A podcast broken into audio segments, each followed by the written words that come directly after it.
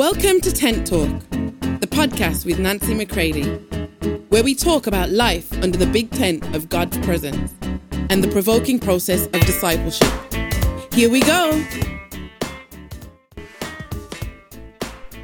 Hey everybody, welcome to Tent Talk. This is Nancy McCready. Over the summer, there are going to be episodes called Summer Shorts. And they're just short bursts of wisdom that I want to share with you as we move through the summer. So take a listen to today's episode. I hope it encourages you in wisdom and strength and life to stay with Him, go with Him, express Him, and let others come to know Him through you. Love you all. All right, another short burst of wisdom. Never, ever ask God to heal you from the wounds that He inflicts on you Himself.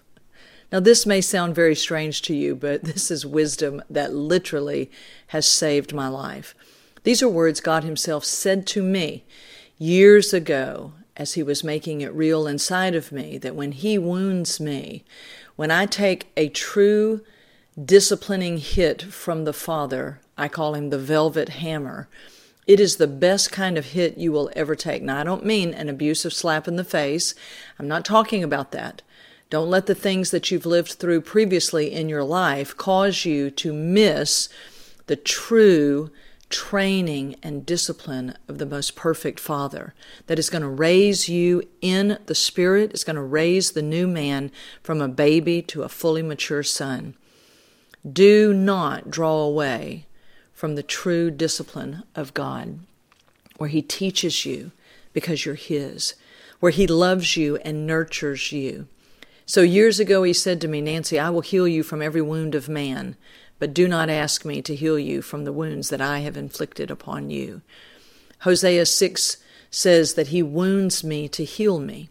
So I've used this example many times before. Back in 2011, I fell and broke my knee in a pretty dramatic way, and had to be laid up for a good 6 weeks and had hours of physical therapy. But when I actually fell and broke my knee, it didn't even break the skin. But the knee and the legs was swollen massively, and it took about 5 days for me to get to the best orthopedic surgeon in Houston. And it's, you know, been fabulously healed and all of that.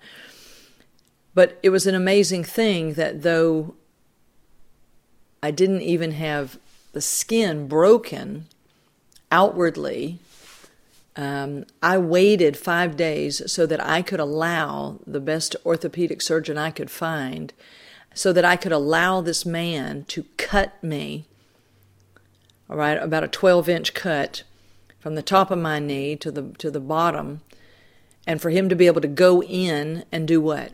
Heal, for him to put 2 screws in, for him to do everything that was necessary, close it up. And there is a scar that shows, right, that this process had to take place. But my friends, that's what is meant by this surgeon had to wound me to heal me. And I'm glad for the scar. I'm like, thank you, because now I can play with my granddaughter. I can walk wherever I need to go. I can go through international airports. I can carry my luggage. I can do whatever it is that I need to do to live the life that I'm called to. So I'm very grateful for Dr. Eugene Liu in Houston, who wounded me to heal me. But even more so that I would allow God to wound me, that He might heal me, because to everybody else, everything might look okay. Not even the skin is broken, nothing, but God knows what's deep down inside and is terribly, terribly broken. And God knows how to put at peace, true peace, broken things. First and foremost, where I was broken from Him. The word peace in the Greek, eirene, literally means to take two things that are completely broken apart and to reconcile them and put them back together, and they are stronger than what they were before. So when God says we've been put at peace with Him through the cross of Jesus Christ in Colossians 1:19 through 23, This is a part of what he's talking about. Because of Jesus Christ, I have been totally reconciled to God, and I am at peace with God, and God is at peace with me. There is no longer an enmity between me and God. We are one. And now I'm learning to walk and conduct my business and to behave in a way that represents newness of life. That's what Romans 6 says. The wounding that God has to do then once we are His to bring us to the place that He breaks the power of old impulses from us, the way He allows even pain to become a great teacher to us, according to 2 Corinthians 7, 9 and 10 in the Amplified Classic says that when God is permitted to direct the pain, that it leads to salvation, deliverance, and no regret. Oh, my, friends, we need to allow God to wound us that He might heal us. We need to understand that when He puts our hip out of joint, as He did with Jacob, we need to understand that's going to cause us to walk slowly with God. Actually, it'll cause us to walk at whatever pace God is walking at, because we remember, wait just a minute. No, I'm not going to be running off again.